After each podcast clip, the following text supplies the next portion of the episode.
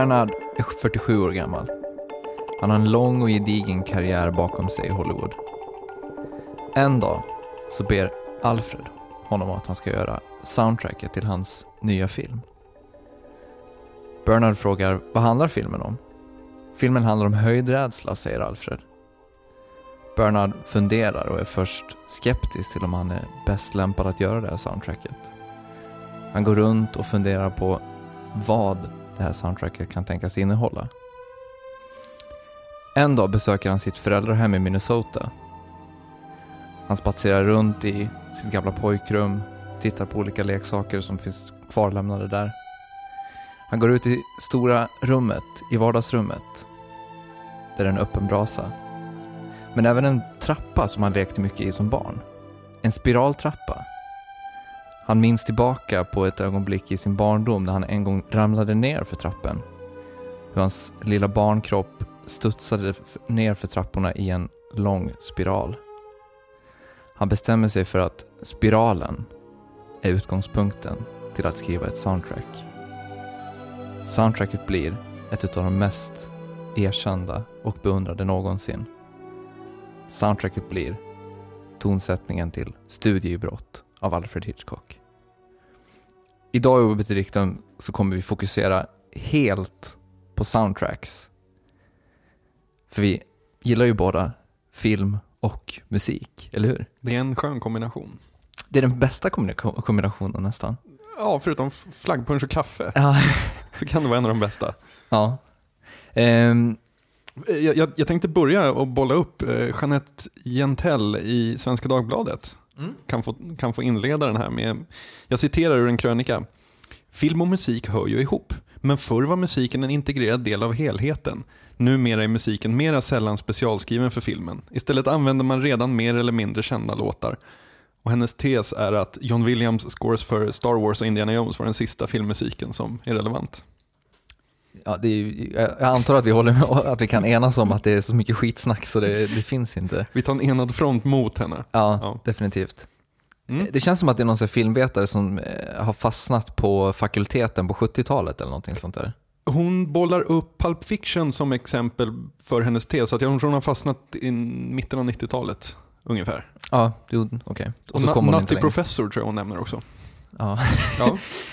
Undrar vad hon har sett för film de senaste 20 åren i så fall. Mm. Mm. Mm. Nej men soundtracks, mm. eh, specialprogram. Eh, det är ju helt klart värt. Jag tror att man skulle kunna ägna nästan hur lång tid som helst åt att prata soundtracks egentligen.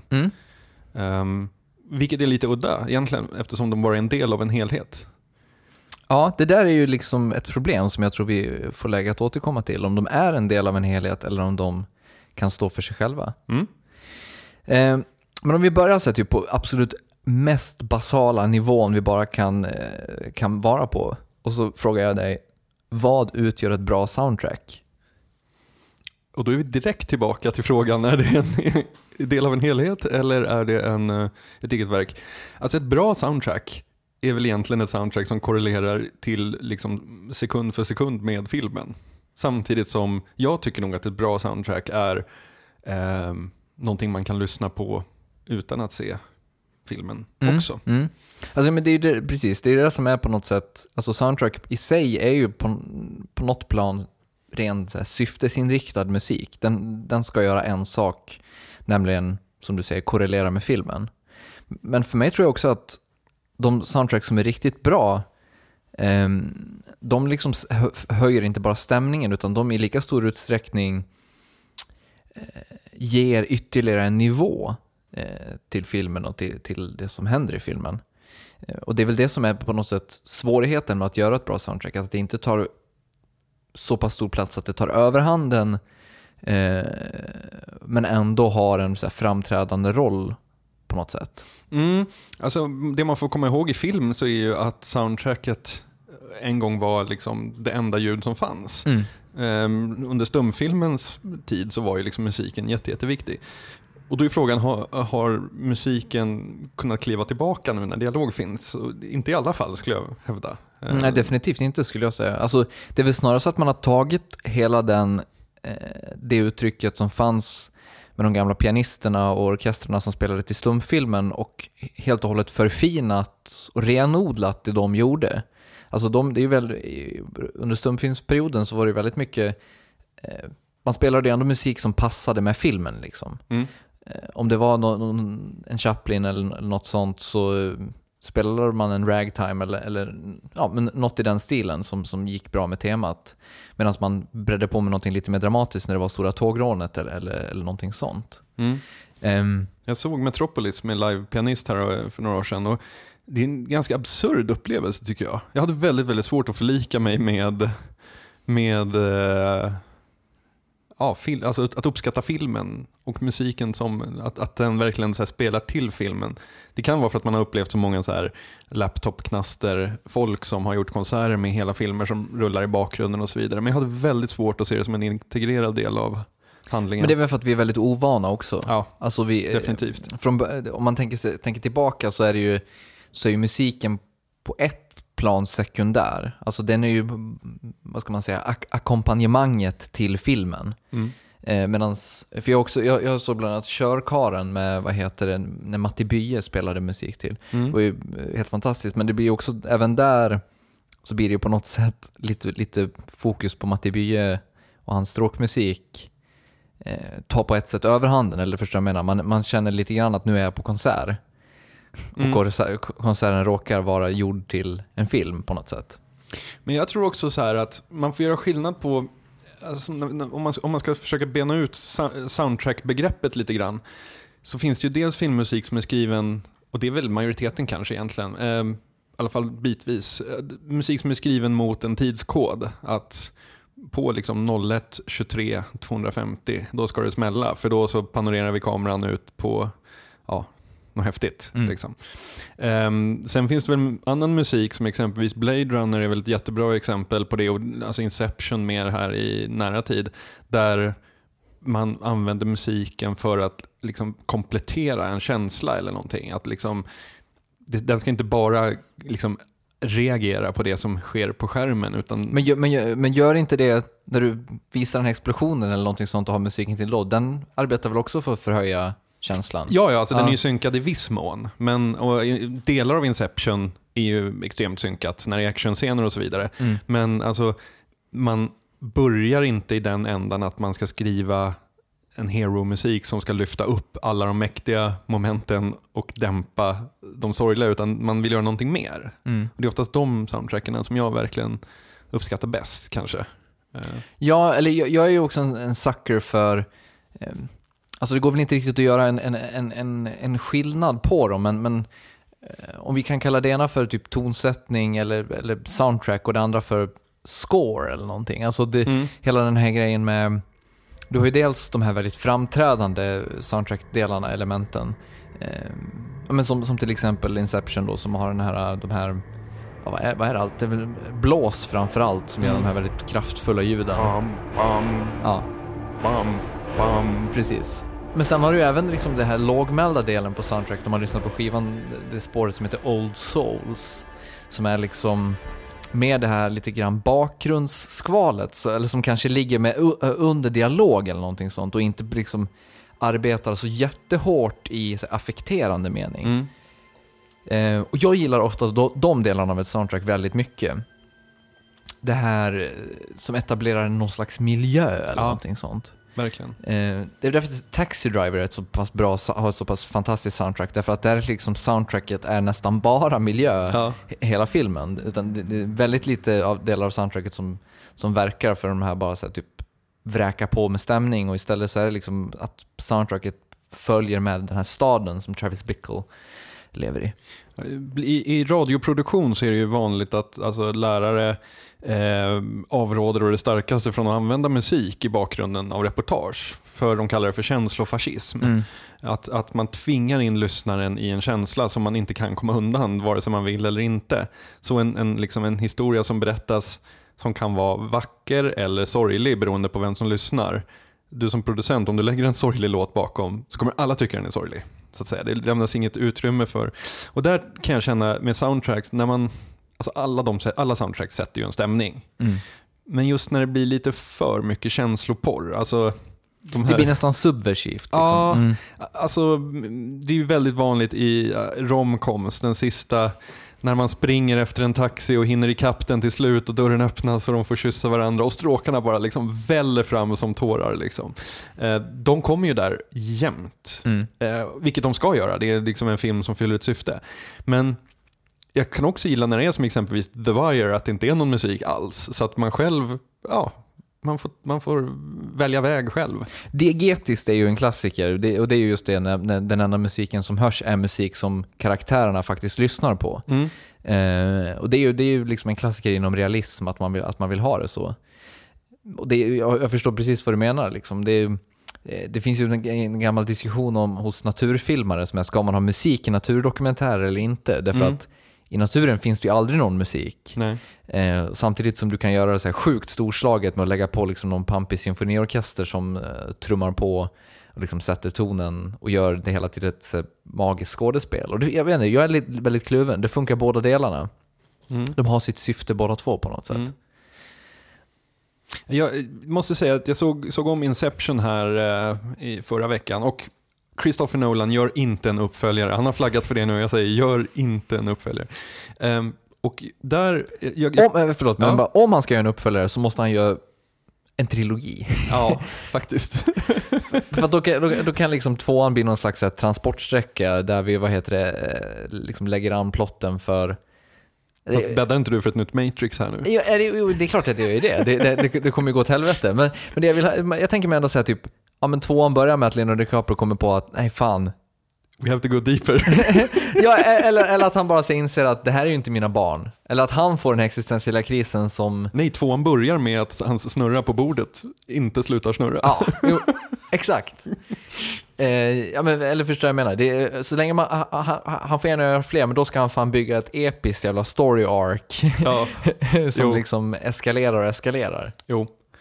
Men vad jag noterade när jag såg den, det var det hur mycket musiken faktiskt är en del av stämningen. Mm. Precis som kostymerna och de gråa husen är. Alltså handlingen är inte underordnad men den är helt beroende på samma sätt som Blade Runner är beroende av, alltså handlingen i båda filmerna är helt beroende av miljö, färg och liksom ljudsättning på något vis. Ehm, och med det sagt så tycker jag ändå inte att musiken eh, är känsloporrig. Du vet, man, man får inte upptryckt i ansiktet att så här, ja, utan det, det är samma dramatiska musik hela filmen. Mm. Till och med under ganska så här lugna, liksom, jag menar Old Souls är ett exempel på när det kanske är lite mer nedtonad. Men annars är det den här Johnny Marr-gitarren som får allting att låta som att nu är vi på väg någonstans och vad händer?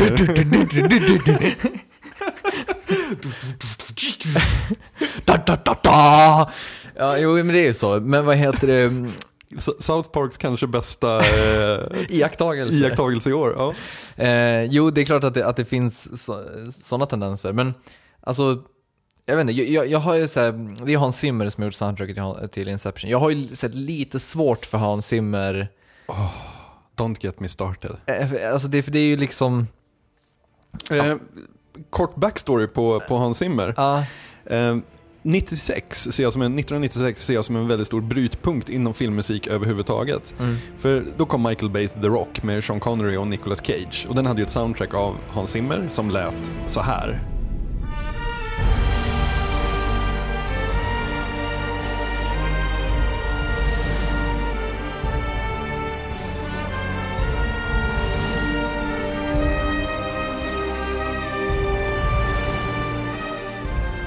Och det här arrangemanget med, med stråktemat och synt, eh, trummor och sånt, det, det blev liksom innedrogen för dagen. Och soundet, ja, det blev nästan fabriksgjort. För 98 så kom mannen med järnmasken med Leonardo DiCaprio. Och då lät det så här.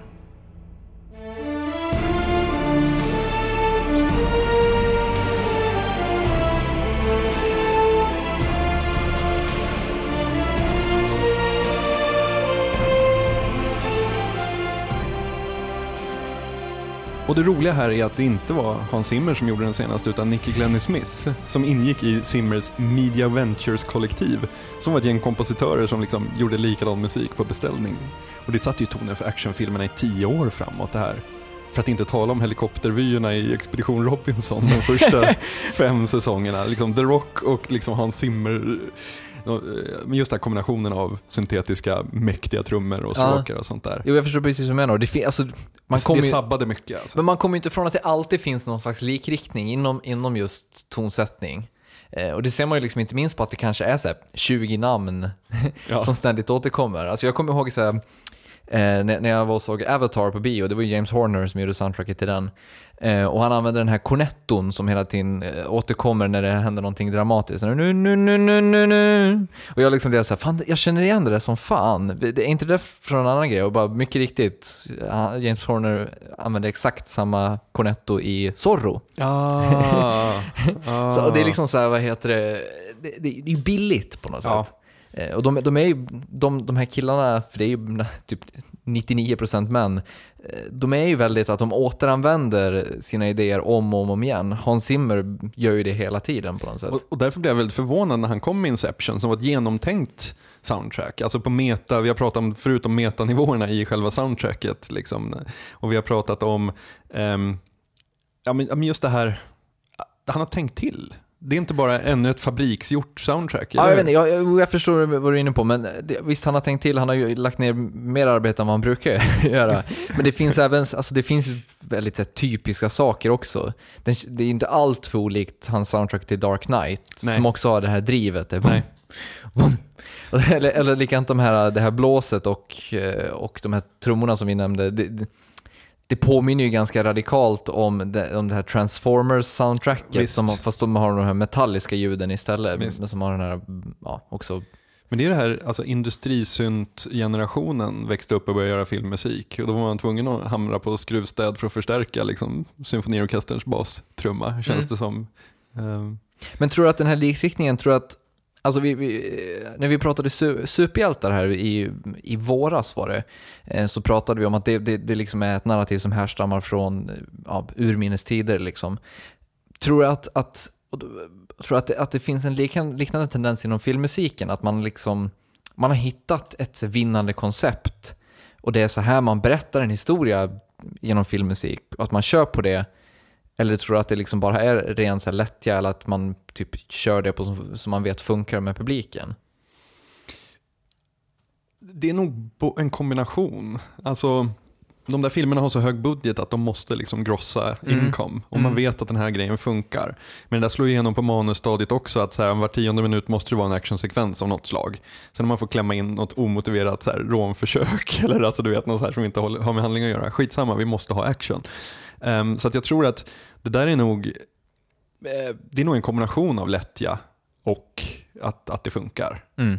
Det vore ju ascoolt att se vad som hände om man tog någon sån här stor actionrulle och liksom mm, la annan sorts musik på. Det vore sjukt intressant faktiskt. Bara för att se vad som hände. Ehm, jag menar, en, en film som verkligen bröt av mot alla regler egentligen, det är ju Lost in translation.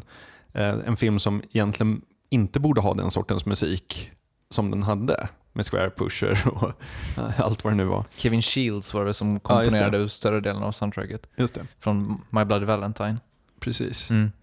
Och grejen är att um, det funkade ju väldigt bra för det blev någon slags kontrast mellan en väldigt fin romantisk, eh, väldigt udda romantisk historia också. Men en, en, det hände någonting där mm. helt enkelt. Vilket jag också kan känna att det gör om man, eh, det har ju läckt lite låtar från den här franska filmen som M83 håller på att göra eh, soundtrack till.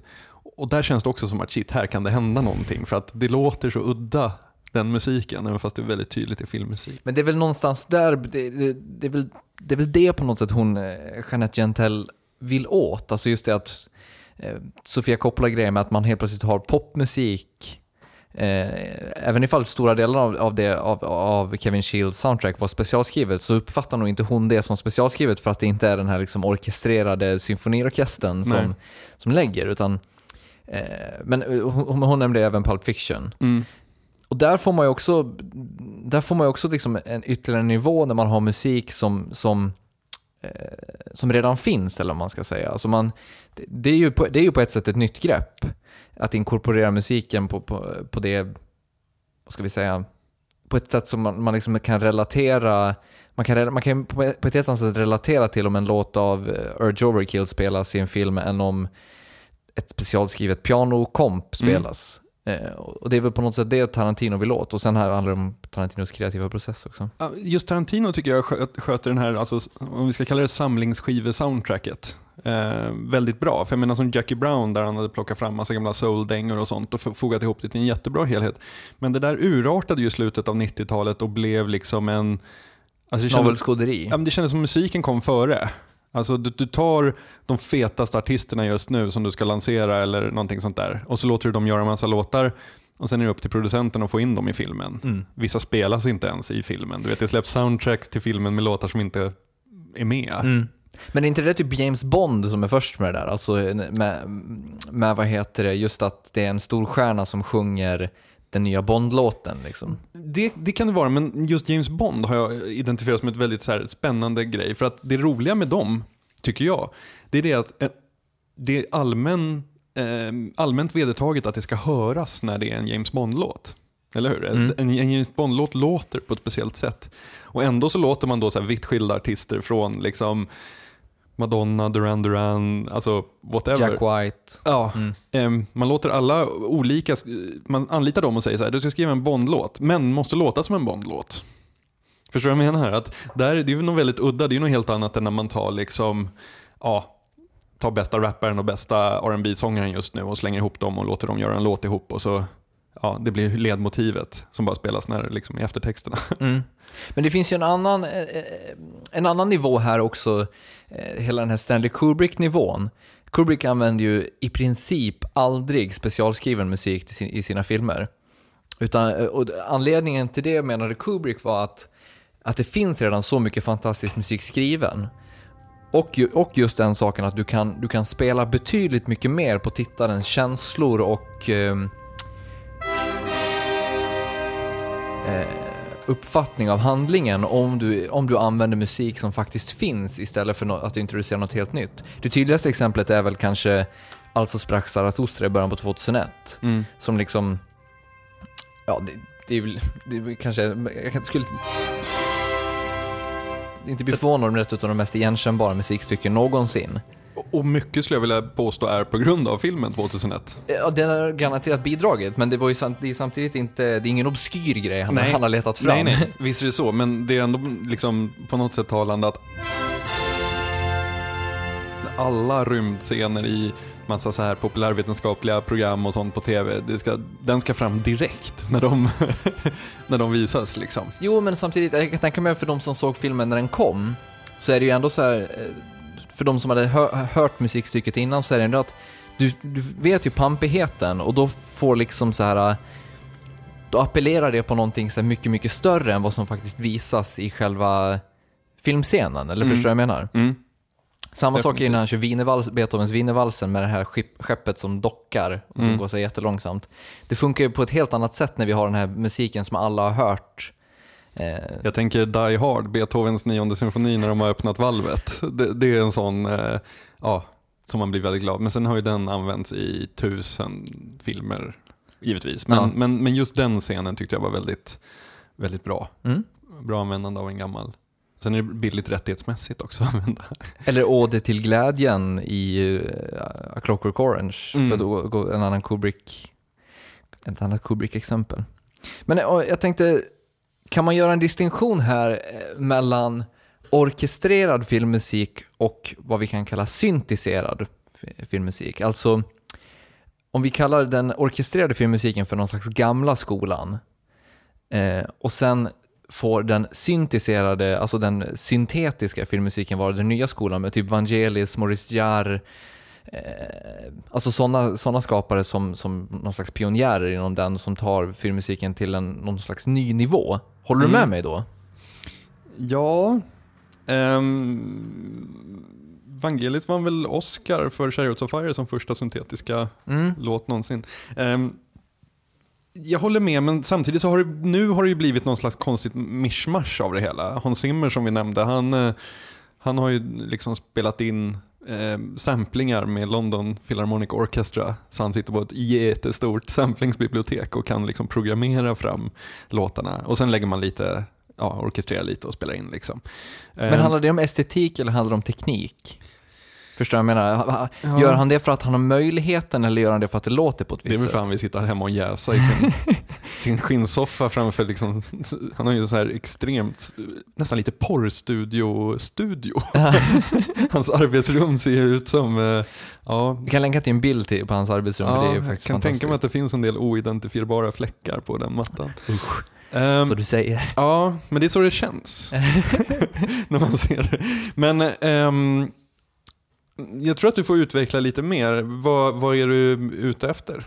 Jo, men det jag menar är, alltså när Vangelis bestämmer sig för att göra Chariots of Fire eller, eller eh, soundtracket till Blade Runner eller vad som helst på syntar, så innebär ju det något helt annat än om du skulle bestämma att göra ett soundtrack på syntar idag. Mm. Alltså han renodlar ju ett, ett visst form av sound som han vet kommer låta på ett visst sätt och som inte kommer överensstämma med ja, men liksom John Williams symfoniorkestern. Mm.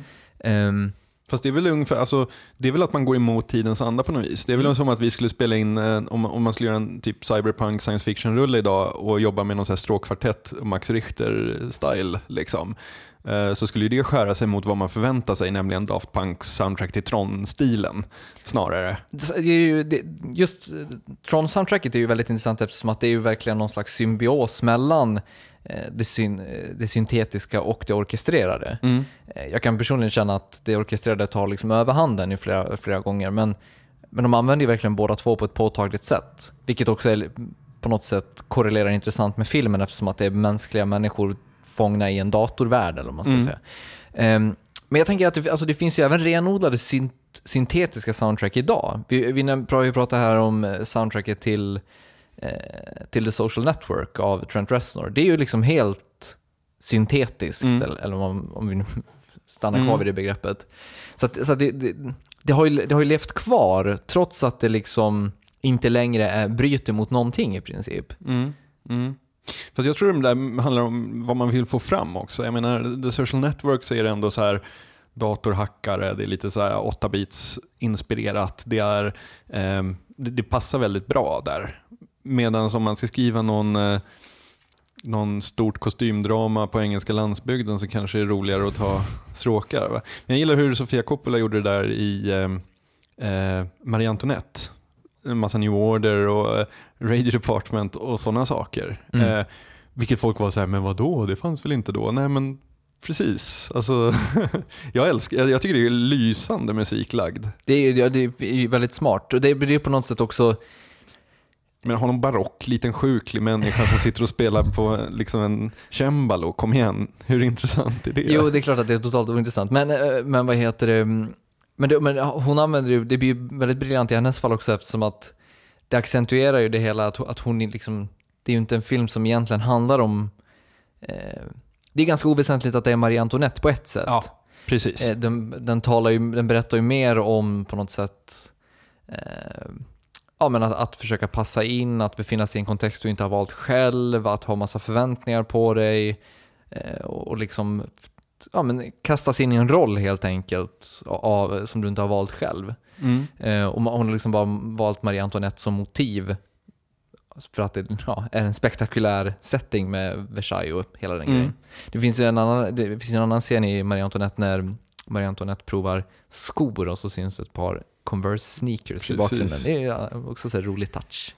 En lysande, eh, det är, det, det, det är en, parent, liksom en parentes i en film som är en parentes. Men i Strange Days, kommer du ihåg den gamla? Mm. Um, vid ett tillfälle så spelas Tricky när de åker på liksom de här ja, pre-apokalyptiska gatorna inför millenniumfirandet. Och, och, det sitter så jävla klockrent, bara det musikvalet, för det visar att det är någon som har tänkt. Mm. Och det, är så här, det hade varit så lätt att bara slänga in någon så här Nine Inch Nails eller någon smutsig, ja, valfri smutsig jänkare liksom. Men, men istället väljer man Tricky. Och för mig som är intresserad kanske mer om film, eller mer om musik än film egentligen, um, då signalerar det någonting, nämligen att haha, vi har en tanke med det här. Du sitter inte bara och matas med massa skit, utan vi, vi vill någonting med allt. Mm. Alltså, för, mig, för mig är det en kvalitetsstämpel, liksom, att man omsorgsfullt vald musik eh, tyd, säger någonting om någonting, om du förstår vad jag menar. Jo men det, det förhöjer ju berättandet i filmen på, på ett helt annat sätt. Mm. Eh, vi, vi, vi, vi, återgår, vi nämner Inception igen, vi pratade ju om den eh, när den hade haft premiär och hela den här, mm, det här elementet med att det var den här Edith Piaf-låten spelad långsamt eh, överensstämde med, med, med den här soundtrack-grejen. Mm. Eh, Det är ju liksom en, en grej som liksom förhöjer berättandet. Mm. Vi pratade även inledningsvis här om, om, om Vertigo. Eh, Det soundtracket och, och, in- intar den här spiralrörelsen och, och överensstämmer således med hela den känslan av, av Vertigo som karaktärerna får i filmen. Liksom. Mm. Så att, och det är ju, jag, gillar, jag tycker ju jättemycket om det när, när soundtracket antar en form själv. Eller Philip Glass soundtracket i Nissa Katsi-filmerna som har den här det här drivande, vad heter det, minimalistiska tempot som liksom bara är liksom nästan som en loop mm. i sig. Och, och, samtidigt så skildras det här liksom, de här skeendena i så här jättehög hastighet och du ser hur saker och ting bara går runt, runt, runt, runt, runt. Det är som i eh, säsongsprem- eller säsongsfinalen av Sons of Anarchy som gick här i veckan. Ehm, inga spoilers ahead alls, jag lovar. Ehm, där är det en så här jätte, jättelång scen, du vet, en sån scen som aldrig tar slut. Eller en scen, det är många scener, men eh, då, under tiden så spelar de ut en akustisk version av Neil Youngs Hey Hey My My. Ehm, och jag älskar ju när tv-serier kör det greppet och, och liksom spelar ut en låt sådär. Men i den låten så finns ju massa textrader liksom There's more to the picture than meets the eye och It's better to burn out than to fade. Eh, ja, Fade away. fade away, tack.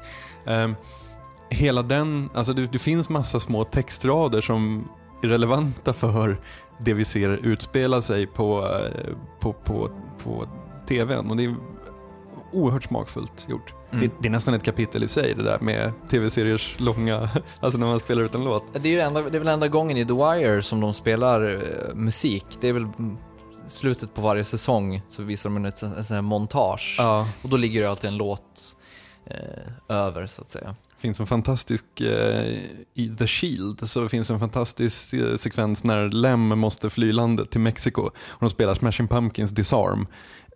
I så här, de spelar hela låten liksom och så ser man massa klipp från olika ställen. Och det är också, jag tror inte att det är säsongsfinal, det är nog näst. Men om vi är inne på det, In the Air Tonight i Miami Vice. oh my god. Piloten är det I också. piloten, Ja. precis. Och hur länge spelas den? Alltså det är vet, fyra minuter någonting. Nej, det är, det är, jag tror att det är i princip hela låten. Det är Ja. ju till trummorna kommer in i alla fall. Ja. Och större delen av låten är ju bara att de sitter i en bil. Ja, utan dialog dessutom. Ja. Det, är, det är helt fantastiskt. Jag tänker även på, du var inne på The Shield, de har ju en sån här en säsongsavslutning där väldigt mycket har gått åt helvete när de spelar Coldplays Kingdom Come. Just det. Som också så sitter så jävla En brutal perfekt. misshandel Ja. i en garageuppfart va? Ja, men det är liksom det, man ser verkligen hur det är här förlovade landet som skulle komma med all den här korruptionen bara så här ett minne blott liksom. Men, och, det, och det där, där kan jag tycka är ganska intressant att en serie som exempelvis Lost, som det är lite oklart i vilket universum de utspelar sig så att säga, avhåller sig från att spela samtida musik. Istället så kör de liksom orkestrerad musik som specialskrivs för varje avsnitt och sen slänger de in en och annan så gammal, ja det hade ju Mamma Cass där i den fantastiska, eh, Make your own kind of music. precis. Som liksom är, på något sätt kännetecknar tidlöshet eller någonting sånt. Ja, istället. eller hur? eller hur? Alltså mycket så här flörtar med 70-tal och 60-tal men väldigt lite samtid och istället orkestrerad musik. Och man vill ju säga någonting med det också, tror jag. Mm. Att, att så här, det funkar inte riktigt att använda då någon, eh, alltså som, som CSI gör som är liksom, ja när de The har, Who. ja, men när de har sina labb, Ja. labbkontroller tänkte jag och det alltid är så här ny hip cool elektro som spelas liksom. Där vill man visa att vi är här och nu i framkant, eh, coola, bla bla bla. Medan man eftersträvar en tidlöshet med, genom att, Men, men just i tv-serier, eh, finns det inte ett element också här av att det blir mycket mindre, mycket svårare att ge ut det på DVD sen om du har proppat det fullt med massa så här populärkulturmusik? Jo jag tror, men Det är väl en sån rättighetsgrej, är det inte? fast jag tror att de kringgår det där numera genom att köpa låtarna jävligt dyrt första gången. ja. Alltså istället för att betala STIM, eh, alltså STIM-pengar eh, varje gång den visas. Mm. Så köper man en låt för, du vet, här får du 150 000 så får vi göra vad vi vill med er låt. Ja, men de tar väl små, eh, Ja, jo. Precis, och det är därför det är mycket så indie-elektro och cool. Jag vet, eh, The Sunshine har ju varit med flera gånger i Grey's Anatomy och Lo-Fi Funk har dykt upp i labbet på CSI New York. Och, ja, José González har du med i Ja. OC också. Så. Mm. Men om man, eh, om man tänker så här, vad heter det, mm, när du kollar på en film, vilken, vilken roll spelar soundtracket eh, för dig medan du tittar på filmen? Eh, och, förstår du vad jag menar? Alltså, Mm. l- sitter du och, och, och, och lägger märke till det i stor utsträckning eller, eller låter du det bara bli det här eh, stämningshöjande sorlet? jag, jag lägger märke till om det är väldigt bra. Det gör jag. Mm. Absolut. Um, ofta så kan det nog mer vara någon så här känsla att när jag går ut ur salongen ehm, så tänker jag, alltså då har man någon litet tema på, på hjärnan eller liksom man har en liten melodi eller någon så stämning ehm, som man försöker uttrycka men man kan inte riktigt uttrycka den därför att man kommer på att oh, just det, det var musiken jag hade i huvudet. Det var inte liksom ja, handlingen som jag har reagerat emotionellt på. Så, så att jag, jag tror att jag märker i efterhand eh, för det mesta. Det, det, det händer ofta när, när jag och min sambo har tittat på någonting att hon utbrister åh det var så bra musik och jag är så här ja, ja det var det ja. Alltså, så där, lite förvånad kommer jag på mig själv. Eh, men själv då? Jo, alltså eh, det- är väl, det, det, jag är nog lite inne på det, det, det du pratar om, men det är ju, det är ju, framförallt handlar det väl om hur man använder musiken i filmen också. Alltså om man låter filmen eh, fyllas ut av soundtracket så lägger man ju märke till det på ett helt annat sätt om man bara har det som ett driv i bakgrunden. Jag tänker till exempel på, det är nog det, typ, eh, kanske mitt tidigaste soundtrack-reaktionsögonblick. Eh, när jag såg Escape from New York första gången. Eh, och liksom hela slutet när, med, med- Snake, när Snake går där och så kommer hela det themet. Eh, så blir det liksom bara så här, ja, men du vet, det, kompletterade så sjukt bra att soundtracket bara tog över på ett sätt. Mm. Och blev liksom, ja men höjde filmen helt plötsligt så här tre, fyra knäpp. Mm. Och det är bara, det är, det är bara att, att, att ha liksom känsla för hur man ska avsluta en film på ett sätt. Men, men det är också, det, det höjer ju soundtracket för hela filmen bara att ha, bara, bara, liksom att man minns att man minns hela den slutsekvensen liksom när, den- när den kommer smygande. Mm. Pi var en sån film för mig. Ah, okej. Där jag verkligen märkte musiken. Men det är ju också för att det är ganska djärv elektronisk, mycket i Fixed Twin och Mm. sådana saker. Ehm, men där var det verkligen så att jag satt och tänkte på det. Ehm, Vet du hur det var där? Vad heter det? mm, Hur fick de med Aphex Twins musik? Jag vet inte. För jag vet att Pi gjordes ju med så här nollbudget i princip. Ja. De filmade ju så här, eh, scener, mycket scener i tunnelbanan så här på natten just för att de inte hade så möjlighet att kunna filma Mm. på dagarna för att man inte får filma utan tillstånd. Mm. Och det, de gjorde tydligen även att de filmade scener i tunnelbanan på dagen eh, så länge de höll sig i närheten av Woody Allens filminspelning som pågick på Manhattan också. Aha, ja. För att då kunde de på något sätt utge sig för att tillhöra Woody Allens te- eh, team liksom. Mm. Briljant film för Ja, övrigt. I love it. väldigt bra. Men, men, men om vi säger så här då, lyssnar du på soundtrack separat från filmer? Det gör jag mycket. Mycket? Ja. Ja, jag gör också det ganska mycket. Men jag har väldigt svårt i hur jag ska tackla hela den eh, processen. Vi pratade ju här inledningsvis om eh, om soundtracket bara är den här stämningshöjaren eller om det är någonting mer. Mm. Alltså hur, hur lyssnar man på ett soundtrack utan att förhålla sig till filmen? Eller behöver man ens lyssna på ett soundtrack utan att förhålla sig, för, förhålla sig till filmen? Um, mm. Jag tror att det beror på. Jag använder det mycket som bakgrundsmusik när jag sitter och skriver någonting eller när jag sitter och pysslar. Sådär. Och just när man sitter och skriver så har jag upptäckt en sak som är ganska uh, udda, nämligen att ehm, om jag har ett väldigt, väldigt sorgligt soundtrack på, typ John Williams soundtrack till Schindler's list eller någon, någonting sånt där, och sitter och skriver en text, Ja. så går liksom, utan att jag använder några värdeord i texten, alltså jag behöver inte säga, prata om gråa skyar eller mörker eller du vet, men det, det går någon slags stämning genom texten eh, som är väldigt färgad av musiken jag har lyssnat på.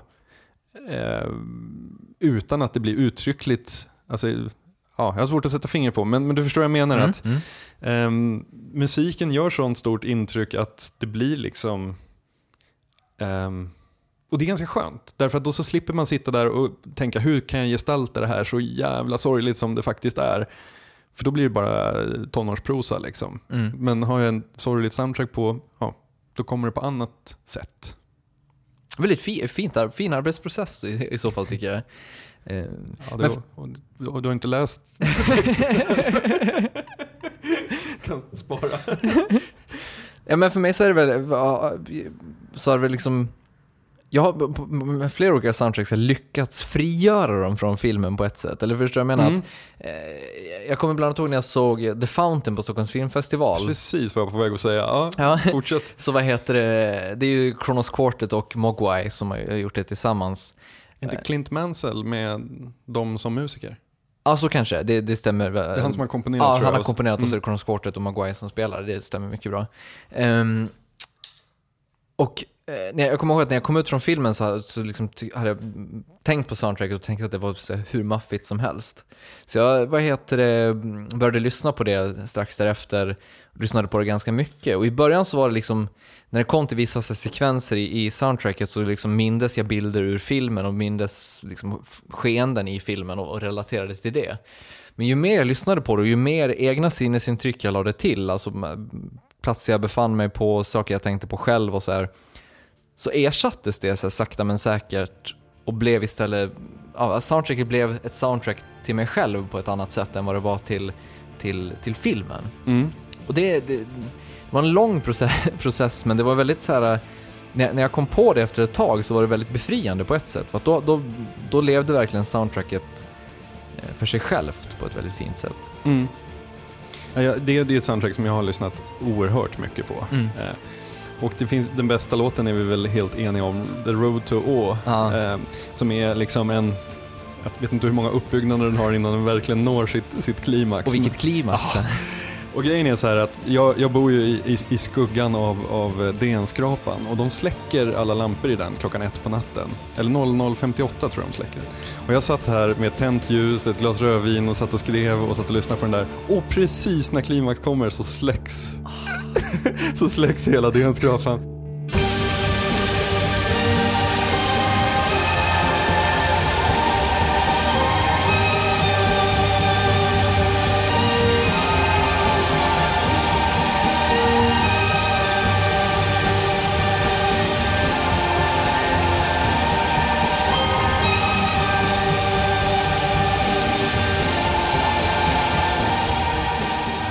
Och jag bara kände så här, nu är jag helt ensam i den här världen. Och grejen är att det har blivit mer, liksom, eh, ja, det, det, varje gång jag lyssnar på den så tänker jag ju på den känslan att sitta där en liksom, blåsig höstnatt och så bara, nu släcker vi ner allt liksom. Ehm, så att visst kan man ersätta, man kan ersätta eh, eh, bilder från filmen med sina egna, det tror jag. Men man man får nog inte stå filmen för nära. Nej, kanske inte. Alltså en Blade Runner kan jag liksom aldrig nästan ersätta bilderna, för jag har sett den så jävla många gånger. Nej, och det har jag också tänkt på. Det här kommer ju låta lite flummigt, men det har jag också tänkt på. Alltså, jag har verkligen, när jag lyssnar på Blade Runner-soundtracket så känner jag verkligen de färgerna som, Mm. som, som finns i Blade Runner. Alltså jag har verkligen liksom de här, det här liksom neonröda och sånt framför mig när jag hör eh, Vangelis syntar. Liksom. Definitivt. Och jag tror det skulle vara liksom väldigt riskabelt om man skulle liksom, eh, jag vet inte, om man satt och jobbade på ett filmmanus exempelvis och sitta och lyssna på Blade Runner-musiken, för då skulle, det liksom, då skulle det börja regna ganska fort i den där filmen man skriver. men, men är det något negativt då? Nej, det är ju, det är ju Tarantino-processen Ja, liksom. jo i och för sig. I för sig.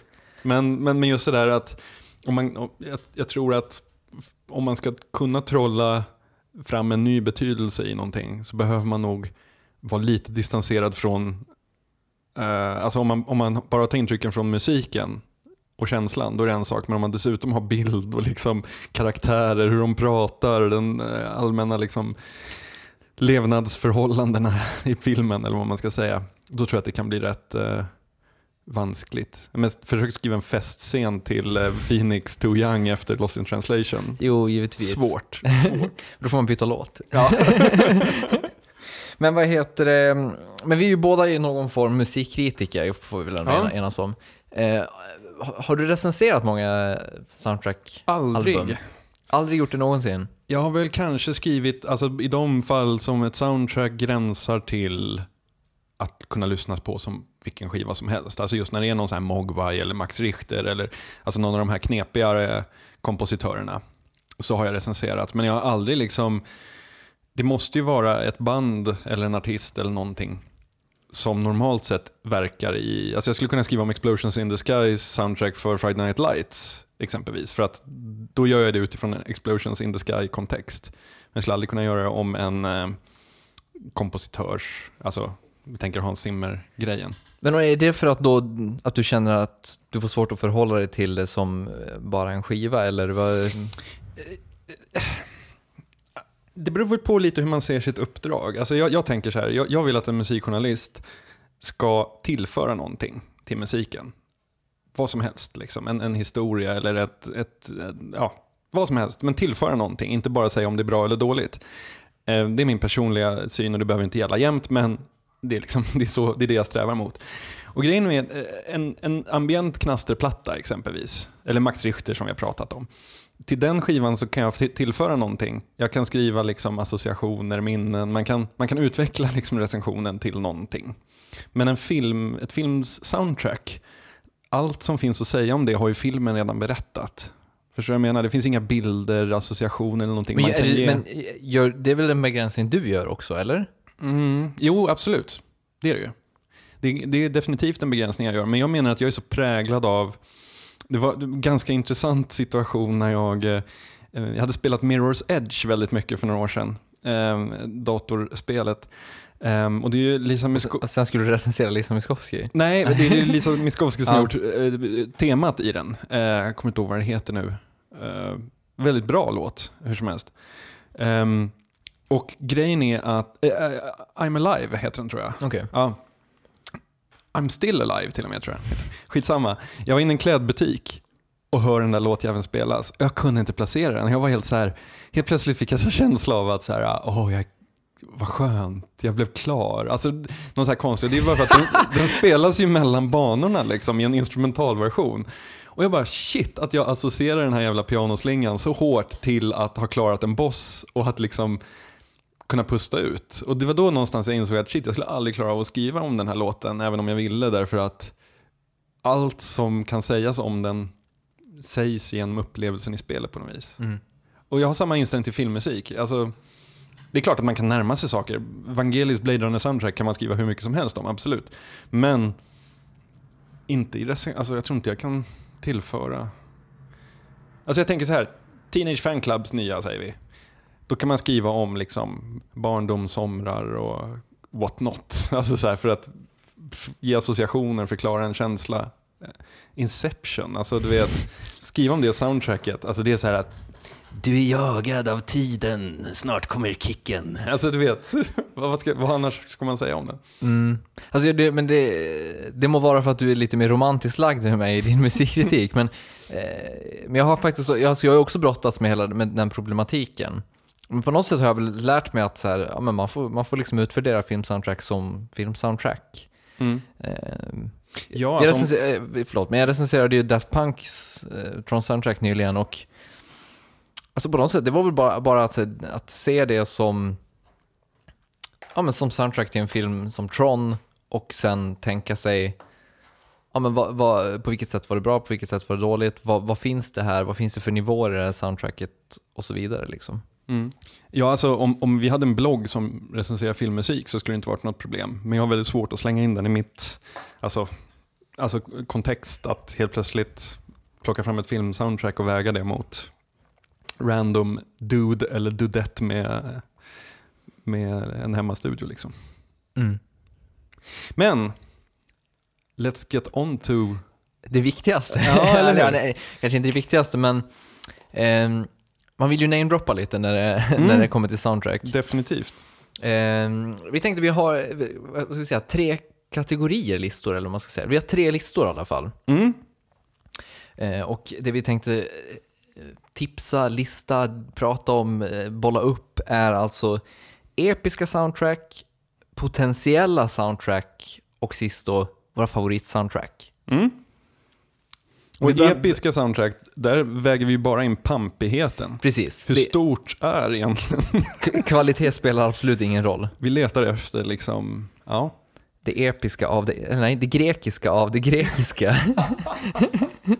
Ja, kanske det finns en annan grek med på listan. Um, ska, ska jag börja så spelar jag ut en stor på en gång. Shoot! Hans Zimmer Gladiator. Mm, I hear you. Det är ett stort soundtrack. Ja, men är det ett stort soundtrack eller en stor film? Det är både och. Ja, jo, det är Soundtracket är sjukt stort. Eh, tycker du det är bra också eller är det bara pampigheten? Eh, i, i, I någon slags cheesy-fack så är det ju bra. Det är väldigt förutsägbart Mm. och väldigt eh, så här, känsloporr som vi pratade om tidigare. Men alltså, eh, jo men det är alltså, ja, bra. ja, ja, Det, den, har ju, den har väl någon slags, eh, något slags ganska ostigt etno-element? ja men inte? det är hon från eh, Dead Can Dance. Mhm, okej. Eh, som, vad heter hon, Lisa... Eh, ah, mitt namnminne, det blir sämre och sämre för varje avsnitt känns det som. Eh, men eh, det- är hon som veilar lite där. Men, men det är ju mycket det här, eh, gå emot ljus och dra handen längs vet- vetestråna. Precis. Eh, Elysium, liksom. Men det är stort. Ja, det är väldigt stort. Eh, och jag börjar med John Williams soundtrack till Jurassic Park. Haha, den har jag på min lista. jag, jag tänker specifikt på det stycket som heter Welcome to Jurassic Park. Eh, Billy visar uppe på sin iPad och har musiken när de flyger in till ön. Ja. Och jag, min, det jag har skrivit ner här är tänker på scenen med inflygningen mot ön. Great minds. ja, exakt. Ja, men det är ju fantastiskt. Ja. Och det, det, det är ju större än stort. Herregud, gåshuden. Ja, och det är, det är verkligen, det är verkligen en, ett stycke som liksom utnyttjar eh, symfoniorkesterns totala, eh, ja,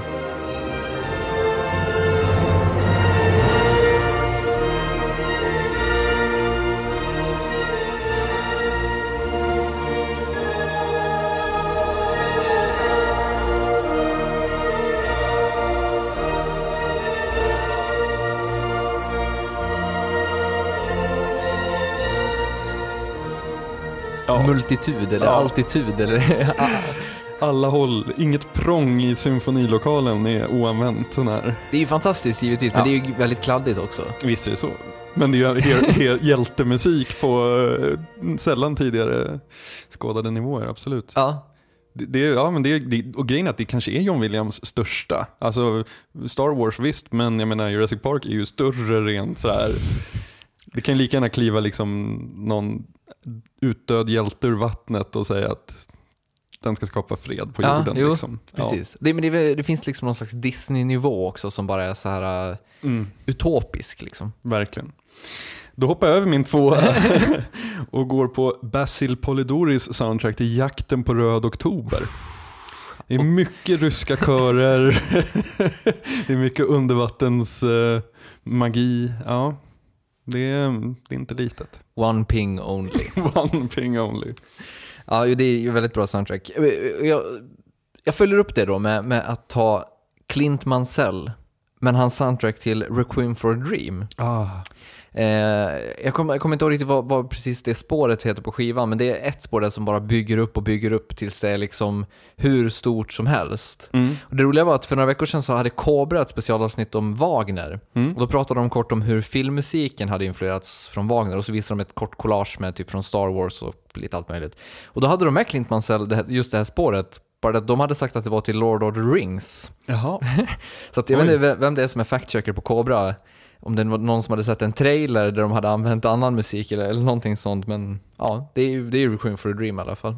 I finished reading the shattering yesterday. Jag, jag, jag, jag intar gärna den rollen. ja, då är jag slut. Eller då var vi klar med den. eh. Jag har en till.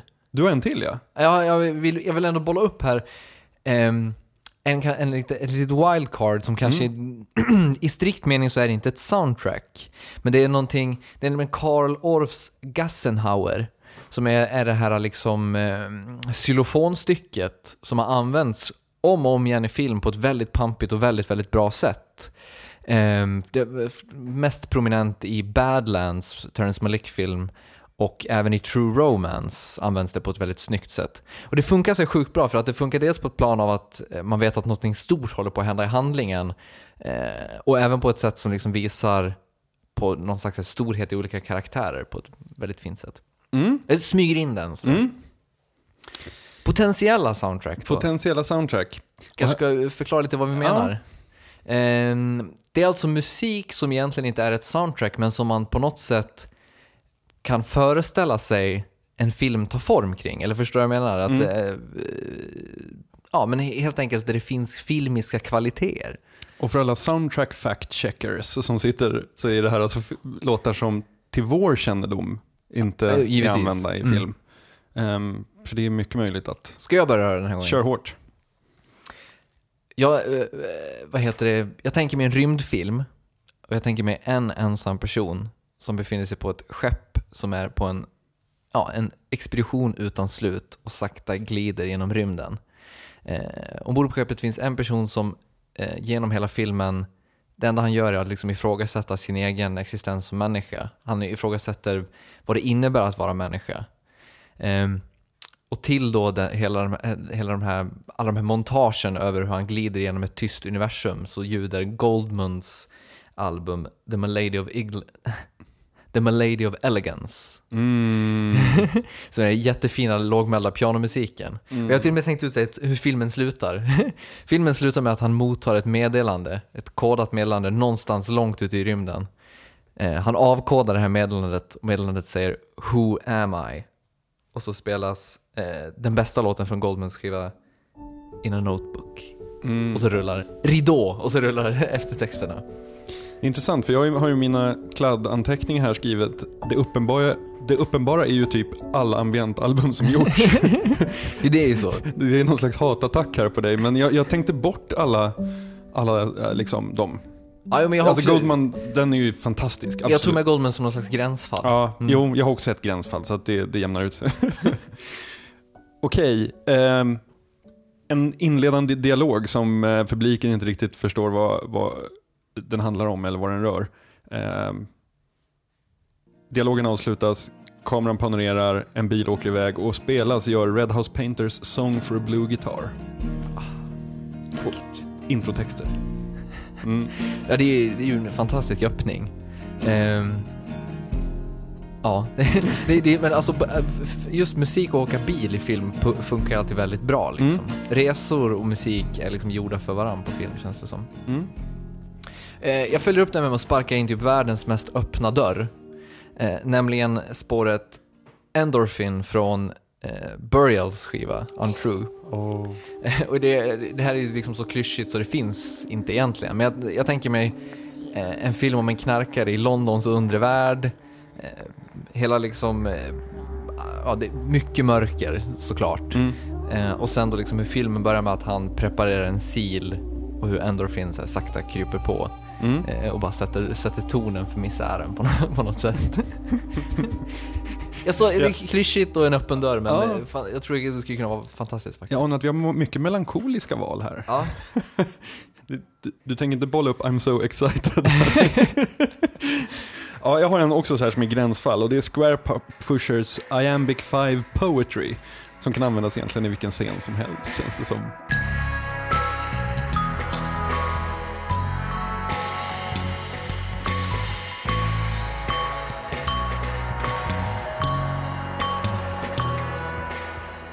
Ehm, den är ju väldigt, eh, eh, den kanske är lite för så här påträngande med sin xylofon och bas, att den liksom blir väl, verkligen in your face. Men jag tänker mig att ett, en, i en fin montagedel av en film, där man ser vad som händer på flera olika ställen samtidigt, så tror jag att den skulle funka jättebra. Låter lovande. Eh, mitt sista val då, det är eh, en ungdomsfilm om förbjuden kärlek mellan två kvinnor i en halvstor kanadensisk stad. Eh, det är ett vinterlandskap givetvis. Eh, och jag tänker mig typ en slutscen eh, där de här två kvinnorna möts efter, efter liksom två år av att vara ifrån varandra. De småpratar lite grann och bestämmer sig att de ska ta en fika, de sätter sig ner och så frågar den ena tjejen “So how have you been?”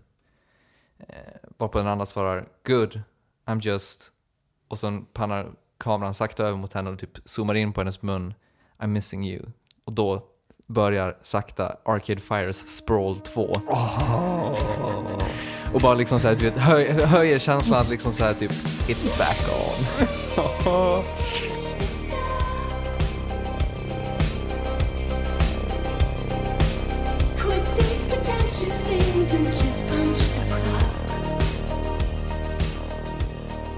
Alltså ja, det ligger ju ett filmmanus och gror här. Ja, jag känner det. Några stycken kanske. Fan, vi skulle försöka eh, få oss ett gig som musikläggare tror jag. Ja, musical supervisor. Mitt drömyrke när jag var 15 år gammal. 15, det är det fortfarande för Ja, mig. jo i och för sig. Men det känns, det känns mindre nåbart nu på något sätt. Man har blivit realist. Ja. Mm. Yes. Men ähm, avslutande listan här, den, den kanske...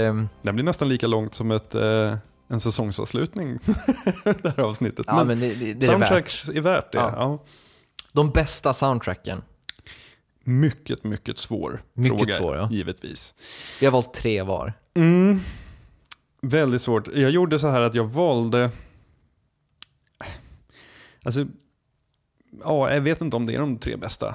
Det vet jag inte. Men eh, jag har valt på något vis från hjärtat. Men det är bra. Wojciech Kilares soundtrack till Francis Ford Coppolas Dracula Mm. står mig nära, nära.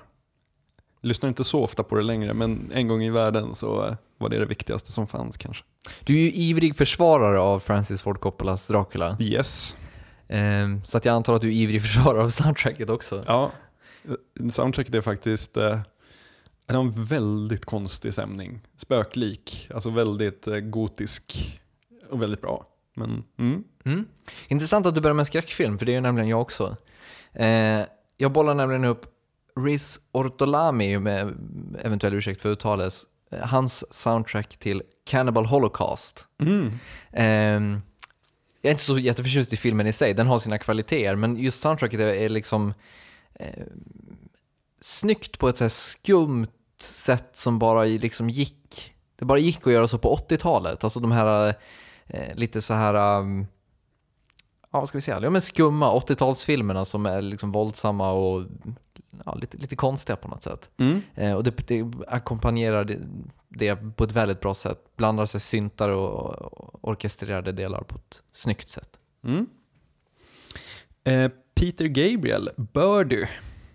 Hoppla! Mm. Peter Gabriel gjorde ju två soundtracks på 80-talet. Dels Birdie och sen Passion som var till Scorseses Last Temptation of Christ. Båda två väldigt, väldigt bra. Men Birdie är för mig, ja, det är jävligt bra. Jag lyssnar på det minst en gång i månaden i alla fall. Oj! Ja. Ja. Men du gillar filmen också eller? Det var länge sedan jag såg den. Det där är verkligen en sån där jag har frånkopplat musiken från eh, soundtracket. Ehm, men det, och jag irriterar mig på att Peter Gabriel i Sliven skriver så här att ja, jag fick frågan och tänkte att det kan vara kul att testa och bla bla bla. Och sen så avslutar den med typ så här I'm satisfied with my first attempt at writing a score. Och man bara så här, men dö, alltså kom igen. Ja. Alltså, det, vad jag gillar med den också är att han, han har använt många små melodier och element ur sina vanliga låtar. Eh, tidiga låtar då, alltså innan han fick de stora hitsen. Ehm, och förädlat dem till hela stycken i soundtracket. Eh, jag följer upp med ett svenskt soundtrack faktiskt. Eh, nämligen Björn Isfält och Lasse Dahlbergs soundtrack till Bröderna Lejonhjärta. Mhm.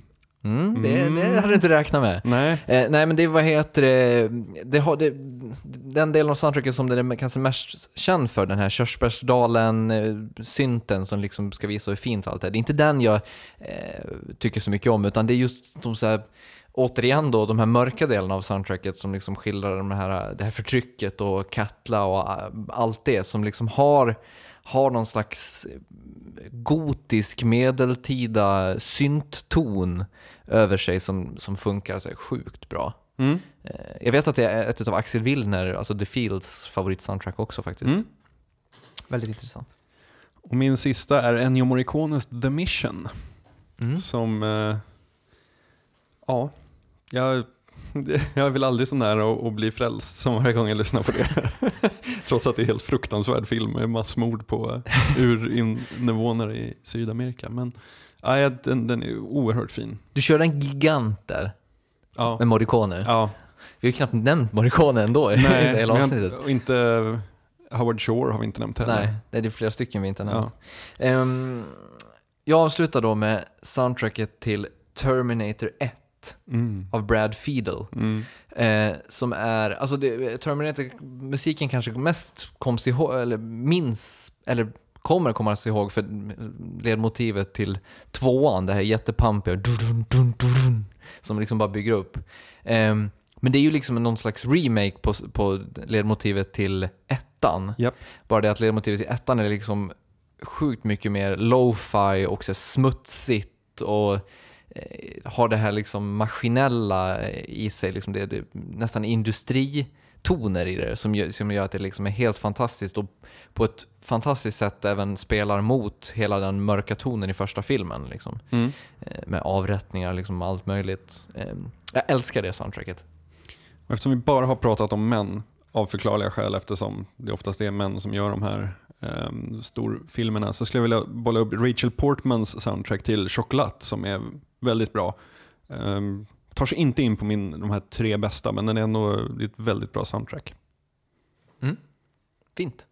Bra att du eh, tar fasta på genusaspekten också. Ja, den är ju faktiskt fruktansvärd just när det gäller filmmusik. Ja, alltså det är nästan, Det är tragiskt. om man kollar så Wikipedia-listan över så här, uh, Female eh, Film Score Producers typ. Alltså det är så här en liten, liten lista på ja, tio namn eller någonting sånt där. Och det är liksom inga, det är inte de här stora filmerna som, som de har gjort. En, en spaning där som är ganska intressant, det är ju att de kvinnor som skriver soundtrack, de gör ofta så här, de soundtrackarna har ofta den här eh, karaktären av lite alltså lustig oboe.